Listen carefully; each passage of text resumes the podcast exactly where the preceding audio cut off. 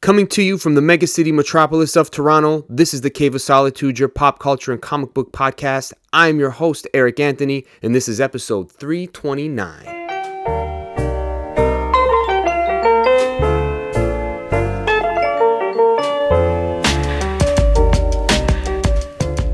Boom. This is going to be, folks. Uh, microphone check, microphone check. I'm here with Canada's very own Toronto based, but via Halifax, Nova Scotia, is none other than the Wordburglar. Good sir. Salutations. Yo. thank you, thank you. Um, I feel like uh, this is a long time coming. A lot of people who know me know the things that I love and know you. They're like, Do you ever think about having him on your podcast? You should really talk to him because I think you guys would probably be best friends. and uh, you're you're as cool as people say. When I met you at uh, Toronto Comic Con this last March, you're super dope, and you gave us a little freestyle as well. Appreciate it. How you doing, sir? Yo, Eric, I'm doing I'm doing great, man. Thank you. That's uh yeah, well, I'm honored and yeah, just doing good. I'm just uh, admiring your graphic novels behind you. I'm like, "Oh yeah, I read that one. No, which one's that? Yeah, yeah. Looks like a DC, a lot of DC would uh this is the DC safe? shelf. On that side of the room, it's all the Marvel shelf. All right. Um, I grew up first being a DC guy. I don't know about you. Did you have a a side that you were on? Yeah, I mean, I grew up first with Marvel, but Mm-hmm. of course, I found DC pretty quick, and uh, you know, I got a lot of love for both, and Yeah. many, many others. right once you start it's very very hard to uh to stop the collection um so from what i've listened in your music and the type of stuff you talk about it seems that we were raised off the same algorithm there's a lot of things that i'm like okay he's rapping he's rapping about my life and um let's take it back to the beginning. When did you uh, we could talk about it from the comic book perspective because that's one of my loves and then the hip hop perspective which i don't get to talk about enough on my podcast which i'm glad i get to it's like uh, two guys and middle-aged guys talking about rap music and comic books. The best, the best Right? things, right? best what else is in the world. So when did you when did you fall in love with hip hop? When did that begin? Uh, well, hip hop was, I would say, probably would have been like I was probably grade two or grade three, Wow. and I I remember like kids in my neighborhood and uh, like my older cousins. I was lucky, you know, we were talking before. Um, you know, we both share a bit of Italian heritage, That's right. and I my mom's side, which is my Italian side, is huge. I have so many cousins, and we were like the youngest. So I would spend so much time with my older cousins, and I benefited from all of their knowledge of sports and comic books and toys and all this stuff. And it just kind of filtered down to me. And, uh, you know, some of my cousins would uh, would share music with me, and I, and I would get exposed to rock and hip hop, and uh, some of the older kids in my neighborhood. And I remember, um, you know, maybe it was actually probably like I feel like grade two or grade three I would have first hear heard rap. And I remember the first tape I bought, I was grade five, and that's when I actually had some of my own money saved up, and I bought a Fresh Prince tape, uh, the Fresh DJ Jazzy Jeff and the Fresh Prince, and I I had uh, I had heard the song. I actually I don't even know if I'd heard the song. I knew who Fresh Prince was, and there was a single at Sam the Record Man. For those who don't know, ca- singles were these cassettes where it was just like one song on each side of the single, and it was for this, uh, and it was, and they were like cheap. It was like ninety nine cents. So being a kid who had like you know you no cash you're grade four, grade five. So I bought this uh, Fresh Prince tape, and it was I think I can beat Mike Tyson, which actually had a sample in it. I don't know how familiar you are with it. It samples the Punch Out music from the Nintendo game, which I recognize from from playing Nintendo. Yeah. right right right right Um, right And uh, it, looking back at like the Fresh Prince discography, it might be a bit more of an ex- obscure jam, but there's a video for it and stuff. And uh, anyways, I love that. And I just loved any rap I could get my ears on. Like I like, I- like early days, it would have been stuff like the Ninja Turtles soundtrack, the uh, the Ghostbusters 2 soundtrack I had. I remember that. Uh, I remember yeah, that. and there's like there's like I think Run DMC was on it, and uh, and we used to get these tapes. Like the tapes I would get from the older kids were called rap tracks, and rap tracks we would dub tapes. And I don't know if you do you remember rap tracks at all? Am I ringing any bells? This is this is early on. Yeah. vaguely. So they were these compilations. I want to say like Quality Records or KTEL or some one of these companies was was putting them out. And it was basically like a greatest hits rap tape. So instantly you got like Rakim, Fresh Prince was on there. Uh, I think one had Maestro Fresh Wes on it, Run Wow. DMC, like LL Cool J, and the rap tracks. It was just like this instant mixtape. Young MC would have been on there, and I just I just got exposed to all that stuff, and I loved it. And basically, for the rest of my life, at least as a kid, it was like rap tapes or Weird Al tapes. Those were the only tapes I ever wanted as a kid. Because yeah, I guess I've always had a sense of humor, and um, I loved I loved Weird Al and rap tapes. That was like my whole collection, and um, and any rap I could find. Um, there was a YWCA by me that would have uh, like a record, like record fairs, and like use like just like little flea markets and I would go there and buy like records, like rap records. I remember getting a Fat Boys record there for 25 cents. Anyways, I'm all over the place, but no, no, I. I was collecting early on and uh, benefiting from older media that was affordable. Uh, you know, when you're a kid, um, I was talking with a kid recently, a kid like a teenager, um, who's buying CDs, and I love CDs. I love vinyl, um, and I still make CDs and, and I make vinyl. And and people are like, oh, I can't believe CDs. You know, who who still buys CDs? But what's what? Yo, right there. dope, man. You got the vinyl, nice.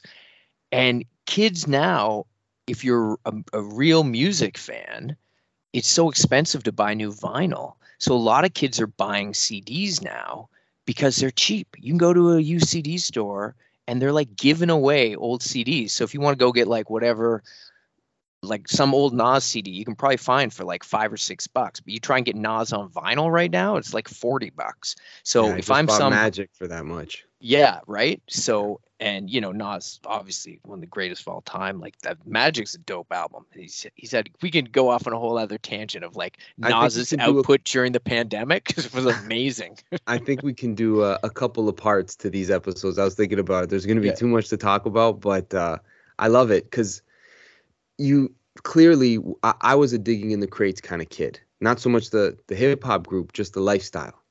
It was comic shop, it was a bookstore, record shop. I mean, you. When did you come to Toronto? How old were you? oh well, I would come up to Toronto visit all the time as a kid. Like Okay. my whole fam, like both my parents were originally from Toronto, so they moved out to Halifax, and then I was born. My sister was born there.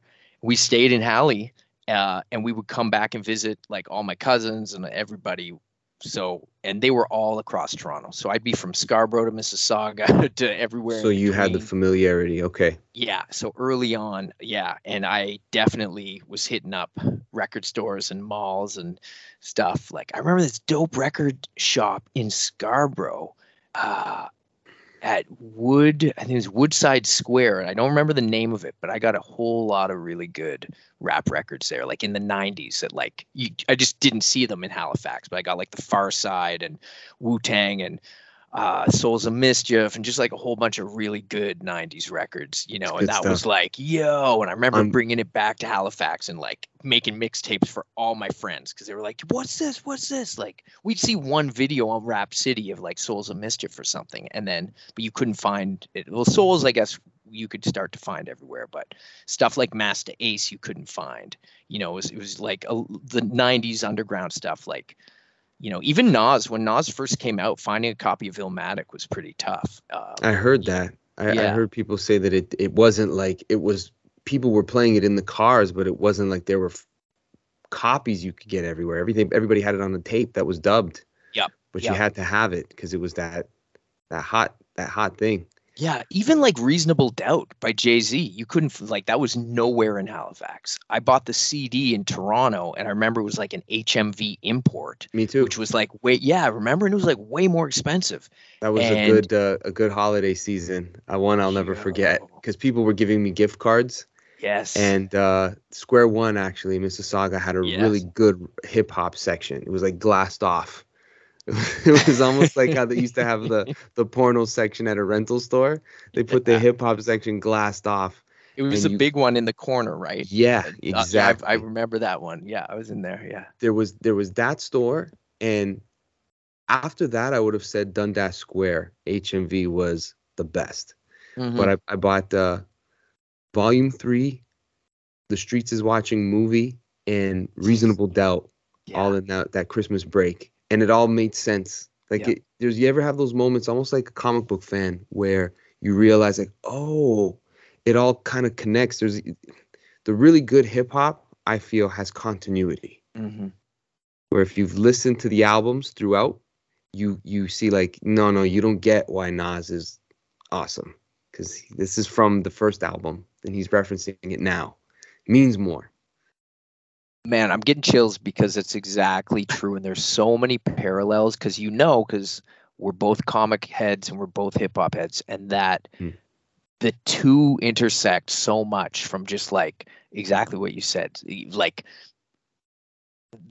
in obvious ways and then in the not so obvious ways. But like yeah. why it's whether it you know, like you said, digging in the crates, digging in the long boxes, digging around, like hunting for obscure things, finding those first appearances, getting those first albums, finding that continuity. It's all, and all, not to mention, everybody's got cool aliases.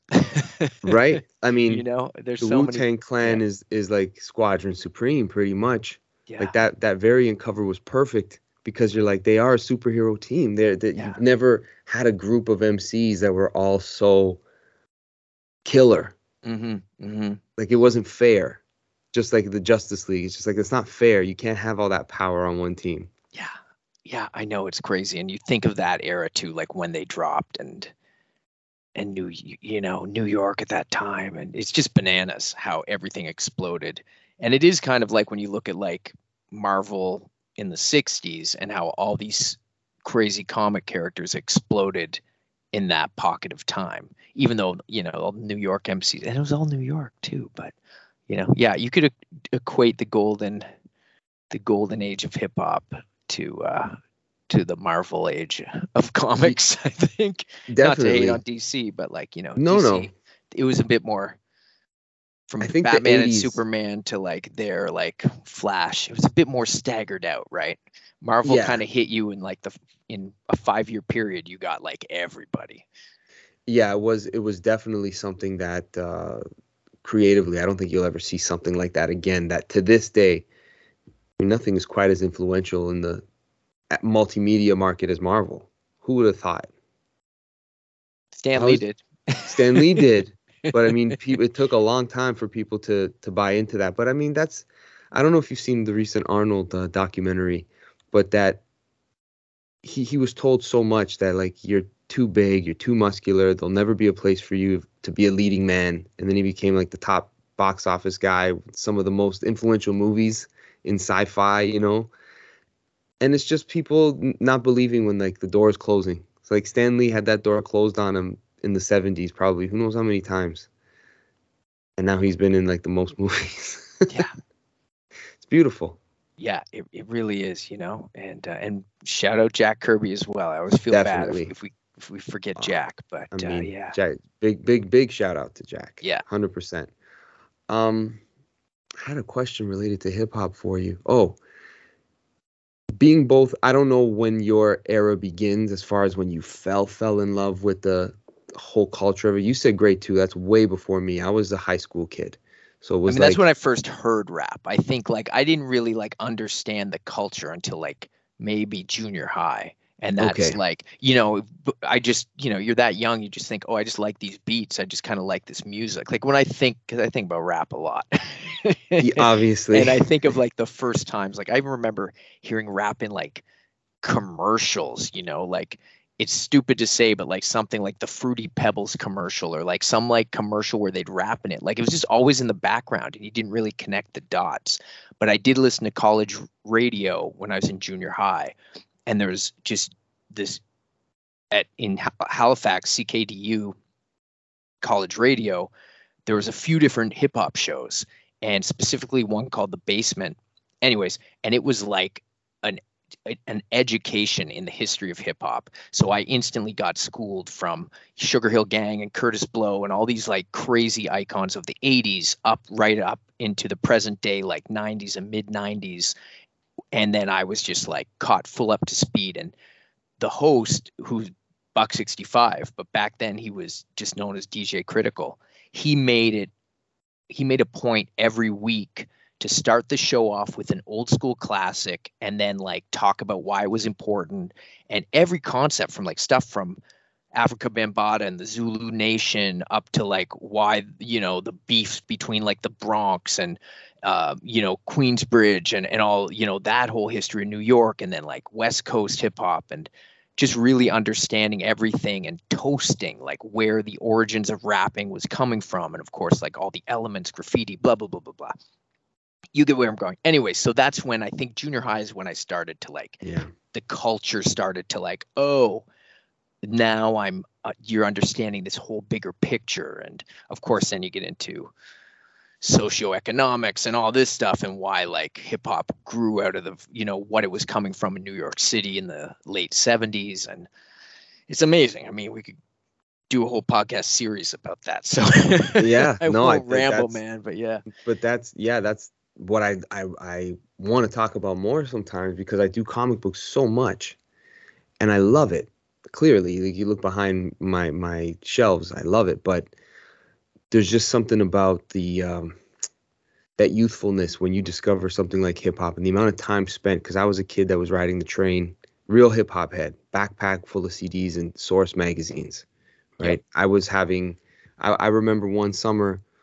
Uh, grade nine, somewhere grade nine, I was starting to buy albums, right? Being up to speed with what was coming out every yeah. Tuesday. Grade nine's such a good year. Great, such a good year for rap. Just like for whatever reason, everybody's like, yeah. grade nine is that year. Like I remember everything I had in my Walkman in grade nine. Yeah. Yeah. 14 years old was like yeah. such a, a, a, monumental year for me for good and bad. But it's when, uh, I mean, I bought my first Nas album. Like it was I Am. It wasn't his best, but to me it was because it's the first one I ever heard. I Am's and good, man. I actually it is good. Yeah, there's some good jams on that. Sorry, keep going. No, no, no problem. But it's it's uh I, I discovered like the websites where you can I would which albums got what mic and why and and it became like the Bible, the Source magazine, then Double XL, and I had like mm-hmm. five. I collected them like comics. Yeah. I had long boxes of them. And the perfect day for me is just because you were talking about that digging through the crates. It would be going to Dundas Square. You go to BMV. you would go to HMV and there was a music world and a Sam the Record Man and it was just the perfect day yeah, in that one corner, yeah. you know, and it, everything was there. Everything was there and it was just like having Biggie in the headphones while you're walking down Dundas Square was just and then the world's biggest bookstore so you'd go in there yeah. and I would like dig through those books that had like hip hop history. And, and Tower, it's true is do you that, remember Tower Records? Was there I briefly? do. There yeah. was one. There was one there. I remember I bought. Uh, what did I buy? They had a good rap section for a while. They had a very good, yeah. And yeah. that was the thing is that you would go into these stores after a while when you were kind of initiated in which albums came out when and which was this group's first. You knew what was hard to find. So if you were in a record store that had reasonable doubt import, you're like, hmm, they'll probably have other good stuff here. they'll be well stocked because it was that attention to we should have this on the shelf kind of detail. And I love that hunt. Yeah. And it's true. Like, and there's another cool thing about comics and like that relation with hip hop. Like you mm-hmm. said, you see that one record, you know that someone behind the scenes had to like go a little out of their way to make sure they had that. And that's when you go to a comic shop and you see something, oh, you don't just have all the like mainstream, you've got like some other thing, or you've got like the key issues, or you're not just stocking Spider-Man and Batman, you're you're going a bit deeper, you know. What what is it for you when you go to a comic shop that when you see that sort of thing on the shelf makes you go, hmm, they've got they've got taste of whether it's my taste. It's like okay, they've got taste. For me, before you answer, it's when I see Valiant. I'm a Valiant com- comics fan. I don't know if you've read any of that stuff, but yeah, yeah, yeah. Course. it's it's such a strong line that didn't get as much attention as I always felt. So when people really have it stocked well, I'm like, I like these guys. Yeah. That's one for me. Yeah, no, Valiant's got a, and there's been a few different eras of Valiant too, Yeah. right? And when Jeff Lemire, they brought Jeff Lemire on to do a Valiant relaunch. This is maybe Bloodshot. like, Yeah, he Yeah. Bloodshot with Matt Kindt. Him and Matt That Kindt were so like running good. the whole line. Yeah, it was amazing stuff. Robert Venditti on X-O. It was great stuff. But and they there was like a four part series. Valiant, what yeah. was that called? Was it just called The Valiant? yeah, it was just called the Valiant. I Really remember that being really good because they had uh, Eternal Warrior and like just the, Yeah. the takes they did on those characters and X-O Manowar. I mean, X-O Manowar is a great con. Like, there's there's a lot of great concepts, right? It's and really like cool. you look at what Jim Shooter originally did with Valiant and like what he foresaw and where this stuff going and I don't know. It's and then to yeah. No, it's good, man. Yeah, Valiant. That's a that's a good one. I, Well, what's it for you? I answered it. I asked you the question. That's that's yeah, I guess it changes different eras. Like there was certainly a time when I'd go into a shop, and if I just saw a bunch of like variant covers and CGC books or something uh, everywhere, I'd be like, uh, this just doesn't feel like I want to go and browse. I want to pick stuff up. I want to Right. find something new. I don't want everything to be sealed away in plastic. I I, I just I you know There's slabs. no charm. There's, there's no, no charm. charm.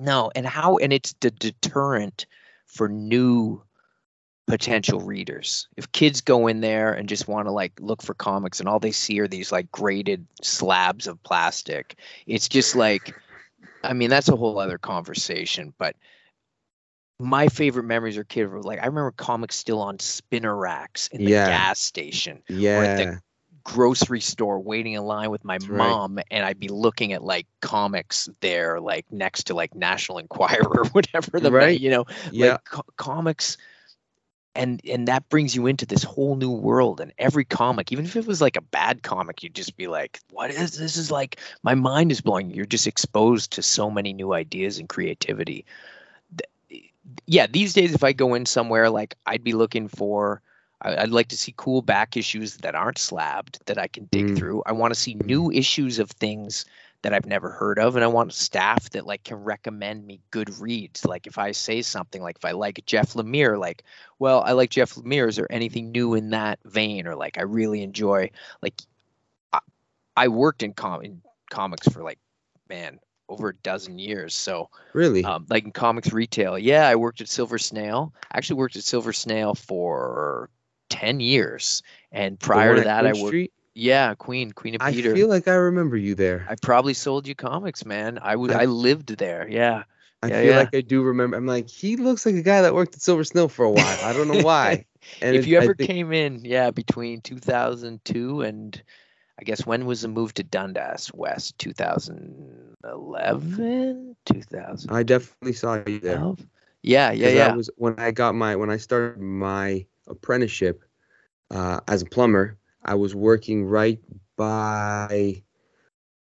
It was along the route home, so I was making my rounds to all those comic book shops for a while. And one day I'd go to One Million Comics. One day I'd come down to Silver Snail. Like I was, Yeah. it was it's just a great city for comic book shopping. it's man it's and snail was so busy because you know they're the oldest and biggest in the city right so I like love that shop. That shop was yeah great. Oh, there was so much character there man it was, it was just a dream job and to this day like people will be like staring at me on the streetcar or subway or you know even like at comic-con and they're like where do I know you from? And I'm like, I probably sold you comics. you know, Yeah. like, you know, and like I'll see people and I'm like, where do I know them from? I'm like, oh, I probably sold them comics because it was, you know, we were very busy and thousands of people would come in every week. It was crazy. Yeah. Well, I remember uh, that at that particular time, it was a such a sweet spot for the industry because it was right at the time when Infinite Crisis finished Yeah. and Civil War was happening at the same time, and it was all like everything Yeah. was crisscrossing. So you got a lot of memorable books being published at that time, and creator, like the, the Sinestro Corps. I think I Yep. actually you might have told me about how good the Green Lantern Sinestro Corps was at Silver Snail. I might have asked you about it. we were big. I don't know if you read that. It was a great did. series. I have right? them all to this day. Yeah, the and all the different lanterns when they introduced all the colored lanterns and everything, like Yeah, which was basically based off an old Alan Moore story.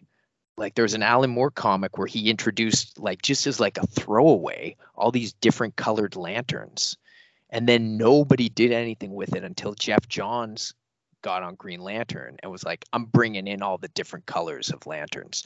And uh it yeah, definitely like my boss was a huge Green Lantern fan. He was like the he would tell you he's probably the number one Green Lantern fan in the universe. Um, in Sector Two Eight One Four. Um, so we were heavy on Green Lantern at that time. But I remember that era perfectly, man. And Infinite Crisis, I read every like my job was to know because specifically I was like the comic book guy, like one of like there was like three of us who were really into comics there, and some people were more into toys, some more into the games and magic and Pokemon and all that stuff. But like literally, like my boss was like, read everything, you know, just read it all. Like I'd get half the stuff would be like, just read this and just you know take it home, read it, let us know, and then everything else I'd get like staff discount, which was crazy. So there's no reason for me not to be up on everything coming through. So I remember that DC Infinite Crisis was crazy because there were so many crossover issues. And then like the new 52 and OMAC, like the OMAC thing, like, oh my God, like I had so much information about DC Comics in my brain at that time. and I could tell That's you when crazy. like the Earth 2 Superboy came back and like was planning all this or you know whatever. I can like so many crazy plots. Don't get me Did you started. keep all those comics that you bought back then? Oh yeah, man. I should probably like you see behind me. There's like I don't know. Oh, that's probably. Can you even? I'm blo- my Can't camera's see it yet. blocking it. That's okay. There's like right here. There's like a giant pile of boxes, all there. But like I don't know if you can see any of that. There's tons. I mean, I got stuff everywhere. Yeah. So yeah, I've got. I have a lot of gold that I have to dig up, and a lot of it I read once, put it in the bag and board, put it in a box, and I haven't looked at it since then. So I've got I've got a pretty sweet collection because I've No, I've been collecting since I was a kid too, right? So I've got and weird stuff like from that era. The Goon. Do you remember the Goon? yeah, yeah. Eric Powell. Dark Horse. Yeah, Eric Powell. Like I've like those first issues of the Goon before he was even at Dark Horse, and like it was on Exploding Albatross books. And uh, somebody told me recently they're worth like a thousand bucks each or something, and I'm like, yo, I need to like dig those up. Um, and like Invincible, all the Kirkman stuff, Ooh. like first issues. Dude, I passed on Walking Dead. Like I had it, I've stocked it on the shelves. The very first issue. I read it on my lunch break, and I was like, huh, this is just like a ripoff of 28 Days Later. But I mean, isn't that the way? Isn't that kind of like as bittersweet as that is? That's kind of the best part of it, right? It's like I, Yeah. I had it, and I sometimes you guess right, and sometimes you guess Yeah. wrong. I You know? remember reading the first issue on my lunch break. I probably tell you what I was eating, like the noodles from across the street. and uh and it was and i you know what i kept reading it and then i picked it up after the first six issues. I was like oh okay now i'm seeing where this is going. Because i loved invincible. Invincible was so good. But when i think back now that i could have just dropped three bucks on it back then and would have had like a crazy investment. quite an investment and just a cool collector's item. But uh, sure. i've got every issue walking dead from seven up now so but i don't have the first six So, what is your most read comic series? Since everything's in the bag and board in those Mm. boxes, do you have something that you keep uh, in a in a omnibus or a graphic novel that's like I read this regularly? yeah that's i've got all these shelves of like as you know how it is the uh you buy the omnibuses for your favorite books so i've got like the full run of invincible which i've read a few times i've got it in single issues and all the hardcovers i'm just looking over here. Full run of gi joe a lot of bk vaughan stuff a lot of alan moore. Like i love love alan moore. Bkv like runaways Y the last man saga. I don't love all of his stuff, but those are some of my favorites. Like, yeah, the Larry Hama, G.I. Joe, like Warren Ellis, um, at least earlier Warren Ellis stuff, like Planetary, like to this day is like I think one of the greatest comics. Um, so much. Rick Remender, like uh, Fear Agent and Black Science. Like Black Science, I don't know if you ever read that book. I love that book. Dude, that book is so good. And I found it like for whatever reason, like it was a hard sell for people. Like people just did not gravitate to that comic. And it was like, man, in terms I got of a like soft spot for Rick Remender because of that yeah, book. yeah, I, I liked Seven to Eternity, but on a second read, it didn't fit for me the same way it did the first time around. Like Mm-hmm. it didn't stick the landing that I felt it started off with. But but um, Black Science, there's just there's something about those characters and the the way that Scalera draws that world. It's like the perfect uh, production team. You know, you got your one producer and your one MC. Yeah, it's just it's right, true. It's right? t- ab- every issue, and you know what? No other because I loved Fear Agent. I was I got really into, and I loved how the main hero was just so flawed. And then I felt with Black Science, that's when he really he nailed having the lead be this like guy that you kind of hated but you kind of loved and you were rooting for him and then he like had this full character arc throughout the whole series from being like a bad parent to being like tortured by his own father to just like all these like I was like this is so heavy like this is crazy but it was executed so well. Anyways yeah really spoke to me and like I, I honestly haven't I read Low I thought Low was good and what was the other one I recommended oh yeah he did this cool one called the End League but then it got it ended after nine issues and it's it's great but it's kind of like his take on like an avengers at the end of the world um yeah i, I highly recommend enjoy that. his uh his X Force, his Uncanny X Force. It didn't see it was a, it was a real off the wall book, but at first, but it, it works real well. And then into his uh Uncanny Avengers. I didn't like the ending of it, but because it ended with that Axis story. I don't like when Yeah. they they end a main run saying you got to read my event now. That uh, Scott Snyder did that with his Justice League, and it just Yeah. made me. I never want to read Dark Metal for that reason. I'm like, I read 35 issues just for this. snyder could But I, um, yeah i you know i don't want to hate i want to talk about stuff i love but like any st- anytime i've read anything by snyder i felt he doesn't bring it home like some guys just can't end a series and i just have not found an ending to a snyder run that i was like oh that was worth it i mean i liked i think his batman stuff was maybe my favorite and then but I didn't read to the end of it. I stopped at Endgame. I was like, Mm. okay, that's because I I can't judge it, but when I saw the Commissioner Gordon in the Batman suit, I'm just like, ah, yeah I don't know. It's just another time Bruce Wayne is off the yeah, presumed dead. We did this in the last run, you know. Yeah. It's like let's do something else. But the Yeah, last some batman that i really liked was tom king's actually I never finished it. Yeah, I know it's people aren't too into it, but I think there's parts of it that are really, really good. No, there was. There was quite a bit of it that was that I- I enjoyed a lot. I didn't like the the I felt like it was the wedding trick where we're gonna do it, we're gonna do it. We're at issue 50, million covers, everybody's on board. Didn't do it. It's like, Mhm. okay, we didn't think you would keep it that way, but at least if you're gonna do a hundred issue run, like you're saying, let's see 50 issues of him and Catwoman trying to be married. That would have been interesting. But that I can't judge how he finishes it because I didn't get there yet. So Yeah. Did you ever read his Vision series? oh yeah. Vision, Mr. Miracle, fantastic. Yeah. Like that's that's the thing about comics, right? Same thing with Back to Rap. When a creator gives you a work like that, like Mm. when I first read The Vision, that was the first Tom King I'd ever read. And I loved it so much that I was like, this guy for life, I will, you know, keep an eye out for Tom King stuff because this work is so good. And, you know, Alan Moore, I got the same feeling, you know, Nas, same thing, right? You hear Illmatic and you're like, I will always check for Nas. I will always check for Masta Ace. I will always check for Kool Keith. Like there are artists that I will those- always check for. Those guys, your your your top tier, top five. Everyone asks, what's your top five? Who are your Yeah. top five? Nas It'd have to be those there? guys for sure. Yeah, Nas would probably be number one. Kool Keith.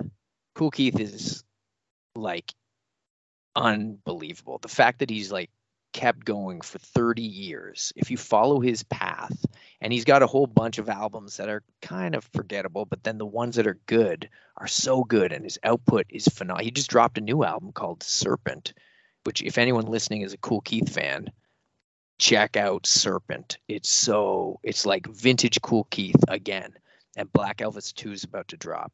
Um, but yeah, and like Masta Ace, and like all for different reasons. Like Kool Keith is so creative, just in his concepts and his like his take and his these characters he would do.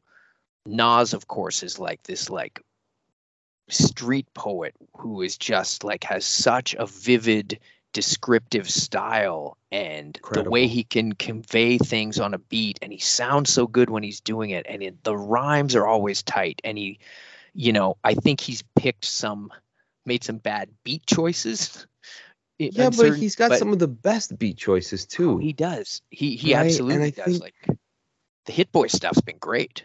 I it really has been really good. yeah. Um, I, he gets, I think, a you know, he's one of those guys. he- It's like Superman. Taking it back to comics, everyone says Superman's villains suck. They're not really that bad. It's just when you compare it to Batman and Spider Man and Flash. After those guys, who's got the best rogues gallery? Yeah. I would say Superman would maybe be in the top top group of heroes with rogues gallery, right? I'd say GI about it. Joe. I mean Cobra oh, is Sure, they sure. run deep. but yeah, no, I know what you mean. It's you know what I mean? And I feel yeah, like, yeah. and I feel like with Nas, it's like he picked bad beats, but like some of the best beats ever are also his. yeah. Yeah. And then there's some guys though you never hear on a bad beat. You know, Who which would you say was never say. been on a bad? word burglar.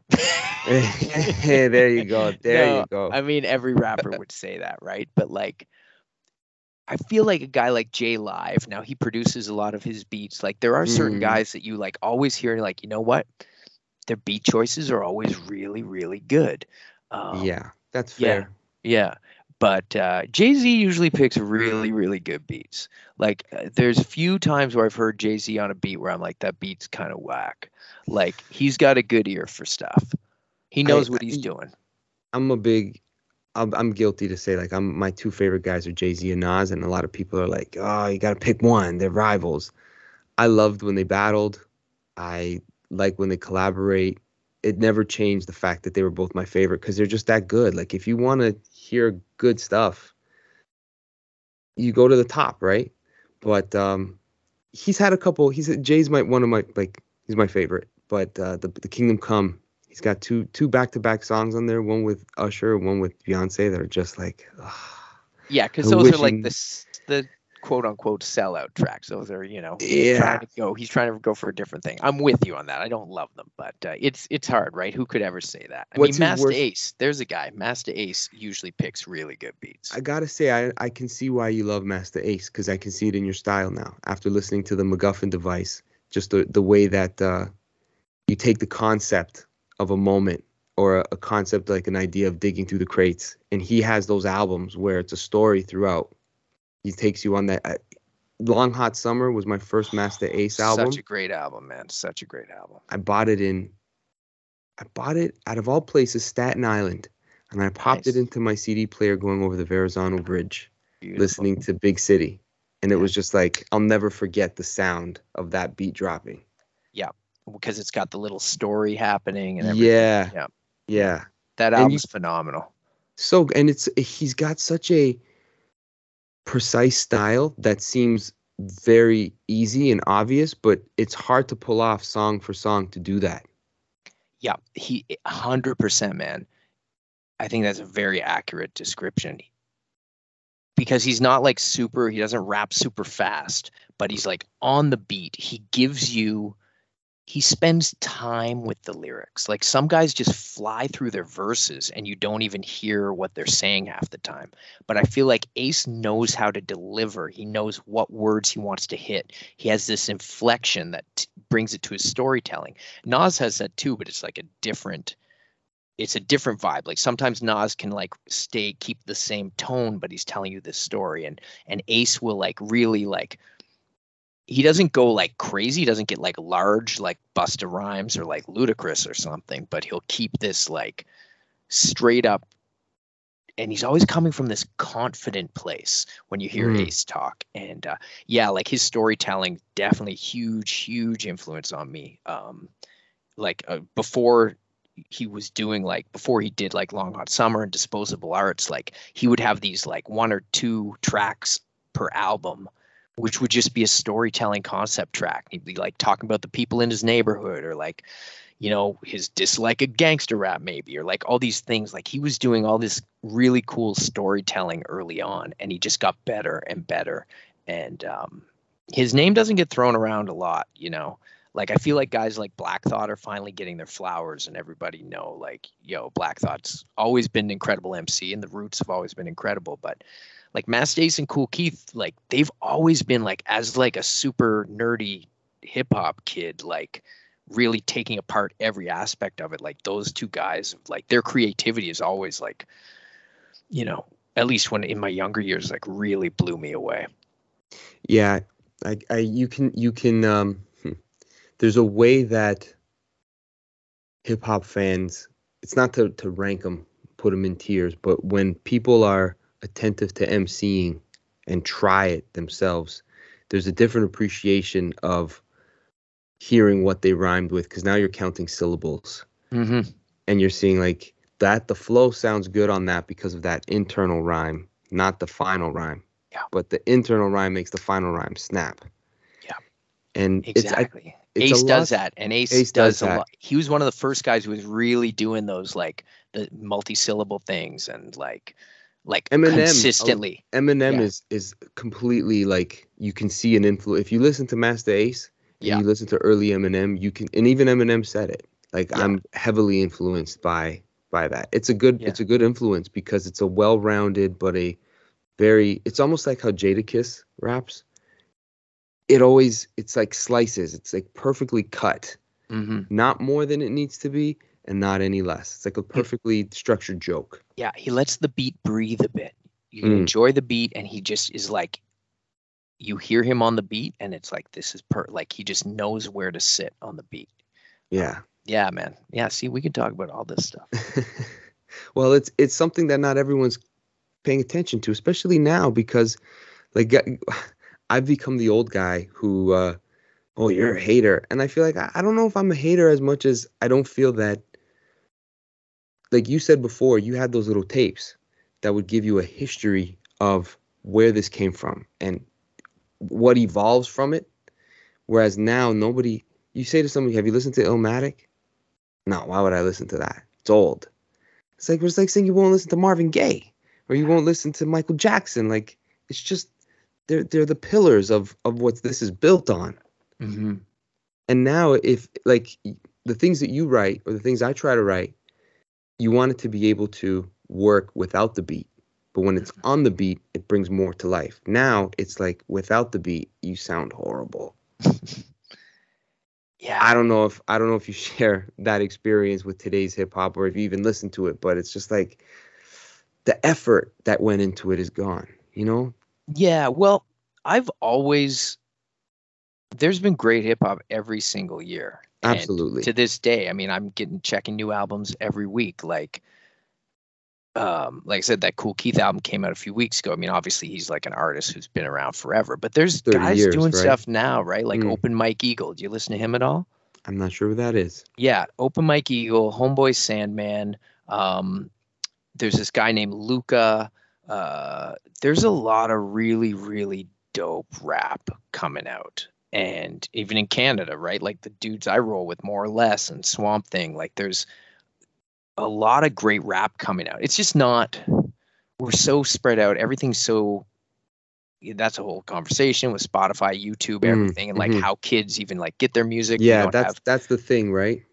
Yeah, we don't have much music anymore. We don't have Mhm. radio, you know, like we do. The college radio is keeping stuff alive, and there's a lot of great rap shows on college radio and DJs who are spinning new stuff every week.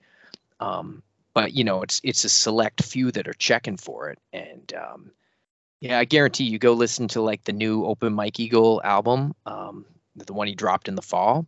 Super dope. You'd be like, this is incredible, you know. And then you know, there's still guys like Royce the Five Nine still putting out great stuff. You know, Red like a lot of these guys are like cranking out quality. His Prime stuff. album I really really liked.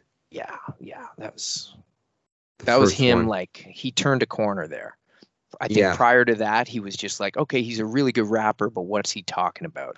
And then Prime and like right around that time, I think he had two or three other albums within like a two year period that were all just like these autobiographical songs and like talk about his struggle with alcoholism and sobriety and just like challenges and like it was just yeah just really really good stuff like royce is he's an incredible rapper hmm. yeah, the, that Prime album I put up there with some of the best hip hop I've listened to, just from especially deluxe edition where you get into some of those bonus tracks. The collaborations are are phenomenal on it. I want to ask you because you're a master at it, and not too many people can claim to be able to do it. But freestyling, off the top, what's what's a freestyle to you? Because there's always that debate, right? Oh, it's a freestyle, and I mean, I have my opinions on it, but what's yours as a guy who really goes off the top? Yeah, well, yeah, it's true. Like, there's certainly a time in my life where I was like, freestyle's got to be 100% all brand new. What, you know, you're just making up as you go. And that's what I think it is. You're making up as you go. But sometimes you will pull from, I've said 80 million rhymes in my life. So if, you know, the word chicken or whatever, the word television or something pops into my lexicon, I might like flip that rhyme again, right? Like I used to think like freestyle's got to be all original. You can't rhyme duo tang with Wu Tang because you did it before or whatever. It's like, but no, freestyle, like to me, it's because I do a lot of it live and impromptu, and I do it at every show I do, and I do it with my friends to this day, and I just love to do it. Um, yeah, it's just the exercise of live rhyming, keeping a flow, and I like to incorporate an audience. So if I'm talking with you and we're talking about Valiant or S- Superman or Spider Man or whatever, and then I just start like pulling from my knowledge and just freestyle. This is a really long thing. No. Um, but to me, it's like I want I, I like it. you know, so, I mean, sometimes people just kick a verse, like they kick a pre-written verse, and you can always tell when it's, you know, you can usually tell when it's a pre-written verse, but you know, sometimes if you know how to listen, if you know how to listen. yeah. Um, like in my shows, like I'll hop into some like when I do a freestyle, like sometimes it just comes out of like I'm kicking a verse and then something will happen in the room, right? And I'm in the middle of ri- of rhyming on a beat. And like the other night I'm doing a show and I'm rhyming and then like some guys like yelling at me and like waving and like getting my attention and then I just like break out of my verse and just start rapping to him because I'm just like, yo, you're right there in the blue shirt, da da da da da. Let's do work. You're interrupting me, but I don't think you're a jerk. And you know, I'm just like going off because like we're having fun. And it's so maybe that's it. Maybe like the purest form of freestyling is rhyming in the moment, like really being there in the moment, being present. And uh I love the improv and the spontaneity. And I love it when people give me things to rhyme about. Like if I'm rhyming with you and, you know, you just start shouting like, okay, rhyme about the Flash Rogues Gallery, rhyme whatever, and you just start Mm, mm. rattling off this stuff. And of, of course, it's fun being a comic nerd because then you've just got that much more to pull Yeah, from. subject and it's matter, a good excuse exactly. for me to like whatever rap about John Byrne and Jim Lee or something. Mm, you know? mm. Like, yeah. So that's a really What long. the- what do you think? No, no. I think it's a it's a it's a couple of things because some of the best MCs weren't the best off the top, and I don't know if I would knock them for that. And then there was guys who were really good freestylers who couldn't write a song, like they could really only freestyle. I don't know if you've noticed that. So I was like, Yep. what is the Yeah, Supernatural, the one of the greatest freestylers ever. I don't think he ever really put out like I have one album that he put out and I was just really disappointed when I got it. yeah no there know, that, I love happens a lot. He's like the greatest freestyler. But yeah. yeah he could almost make an album freestyling better than if he were to rap and i and then Yeah. when i learned that was when we were making our, our first couple of songs that were the attempt was to get them played on radio and there was a guy that was going to be part of the crew and um, he was the freestyler of the he was the battle rapper guy of the of that they brought in. I'm like okay that's cool in different ciphers everyone's got something different but he couldn't rhyme on beat to his own written rhyme. Yeah. And I'm just like, does it matter if you can freestyle if you can't really write it to to capture that? It's almost like I, I compared it to an artist that could sketch really fast and then a guy who draws like perfect comic. You know what I mean? It's tough. I mean, and you know what? It's funny. You know, I just keep wanting to co- bring it back to comic books, but yeah, like if you get a guy doing sketching, right? You know, some guy can just Mhm. whip off sketches, you know, all day long, and, some people are like, that's yeah. and somebody is like, I can't. It's going to take me like a month to draw one page of a comic. You know, Like yeah, like John Cassaday, right? How long did it take him to do Planetary? But when it's all said and done, did it matter? exactly. It's beautiful, right? So it's the process, and the different skill set that you have to turn on and off when you're now writing a song like how much of what you put onto your albums are you able to be like well if i'm in a pinch i'm just gonna i'm good at coming up with i, I know how to freestyle or do you make sure like no this has got to be correct Yeah. You know what? It all comes together because a lot of times I'll freestyle and then after it, I'm like, I got to remember this rhyme. I just freestyled. So a lot of my rhymes come out of freestyles uh, or even just like they Mhm. start there. And it's like, oh, these words, I like pulled that out of my trick hat without even thinking. And I like rhyme these words together, but I need to like make the rhyme itself tighter and make it make sense. So that's when the writing comes in. It's like, so I'll edit down freestyles and turn and turn them into um, you know add them into verses. And then probably every one of my albums has like a line or two that was literally freestyled there like in the booth or like a, a- most of my stuff is all like one take. Like i'll do like backups and stuff on on tracks but i i, I record full verses.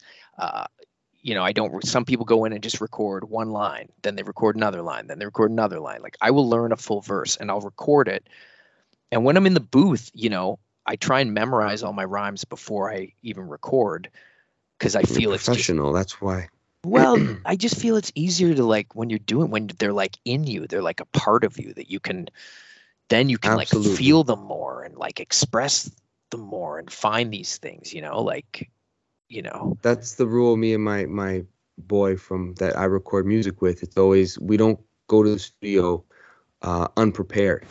Are able to go in basically with no pen and pad and just rhyme it like a performance because you're going to give the best performance when it's memorized so well. And if you have to do another take, you'll be able to give that inflection because the rhyme is one with you at that point. Exactly. Yeah, you got to be so comfortable with it. Um, but even when I'm doing that, sometimes I'll like edit it as I'm doing it, or like the beat, like, and I'm just like feeling it in a different way, and I'll just change a rhyme mid verse, and then that's when sometimes when like the, you know, my engineer's recording me and. And be like, okay, just you know, let's get that one more time, and you know, because maybe you like peaked a bit, you were too loud at this point or whatever, and and then I'll go back and do the verse like, oh, you you said a different word last time. I'm like, oh yeah, I, I was just like, I'm like this last part of the verse, I'm still like, you know, massaging and like coming up with like the best rhyme. So I've just got to be in the moment and uh, and or we'll rewrite it or like I'll kick a verse and hear it back. like, you know what, I don't like that rhyme. I'm just gonna put him put, put me back in again. I'll just like rewrite it on the spot. So, I mean, the freestyling, I if to anybody who wants to MC, I think it's the best way to just work out. Right? It's like going to the gym every day. You know, you're training for a marathon. You're gonna jog around the block a, a lot. So freestyling is getting that jog in before you're actually going to run that real race. So the more experience you can get, the more I don't freestyle well, but but I have to freestyle if I'm gonna write. Like I'm always sing either I'm singing or I'm doing something. It's always got to rhyme. Yeah. Just so it's always sharp if you need to. well, even if it's like even if you're not rhyming, like I put on beats and I'll just like just to feel the beat, even just to get the rhythm, and I'll just start like yeah, yeah, and I'll just like start like in my head, even like setting up. It's like a game show where there's like blank spaces or like Mad Libs, you know, where Yeah, you just have exactly to fill in the Mad words. And like, so I'm hearing the beat and I'm seeing these places where the words should be fitting in, but I don't know exactly what those words are yet. And sometimes I just write without a beat because I just have the concept, you know. and then When you when you can do I the is the it beat. with syncopation? Is it the you know how to count the bar? Once you Yeah, know how to yeah, count the bar, you can almost feel like that'll be on a beat somewhere. oh, There's a beat for this. Yeah, fully. And I certainly lock into a certain like I have my sweet spot of like BPMs that I prefer like you know like 88 to 92 is kind of like if I get a beat between 88 to 92 BPM like that's I bet if you look through my whole discography I'd say like probably like 75% of the beats are within that range um because that's just like my sweet spot and you know like you listen to Andre 3000 you're going to hear he's usually at the same like he he goes into a faster BPM and um like MCs just have what they like, right? That's why you hear him on a slower beat. If you put Andre on like a, a beat that's like 80 BPM or 88 BPM, he's he's gonna sound a bit different. And um, yeah, That and some guys do it all of it, right? yeah, yeah. Tech yeah, no, Nine will true. do everything. Yeah, there's a couple guys, and that's that's also something that I always kind of rated was how many, you know, that's what made Biggie so revered is that oh he can do the Bone Thugs this and then he can do that style and there's not too many though because some of the best have their sweet spots, you know, like Mhm. a Pusha T or Jadakiss, they've got Yeah. their little cruise control, but they do what they do real well. Yeah, you get that lane, and that's what you're comfortable driving in, and people love it, and it's fun to do, and yeah.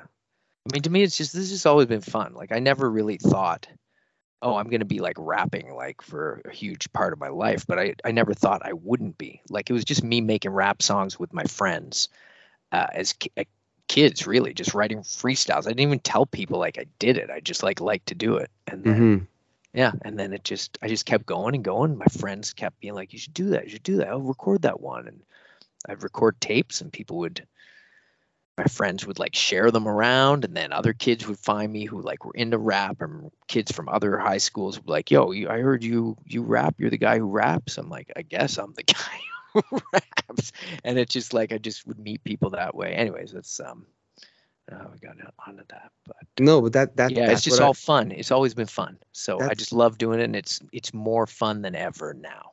Yeah. Especially when I get to meet new people who like, you know, I'm like, oh shit, you kind of get what I'm doing. I appreciate that. No, I told that's the there's not many people who have that ner- like as the nerdiness for comics detail and then the hip hop detail. I don't know. Do you like professional wrestling? Because that's the other thing that I like.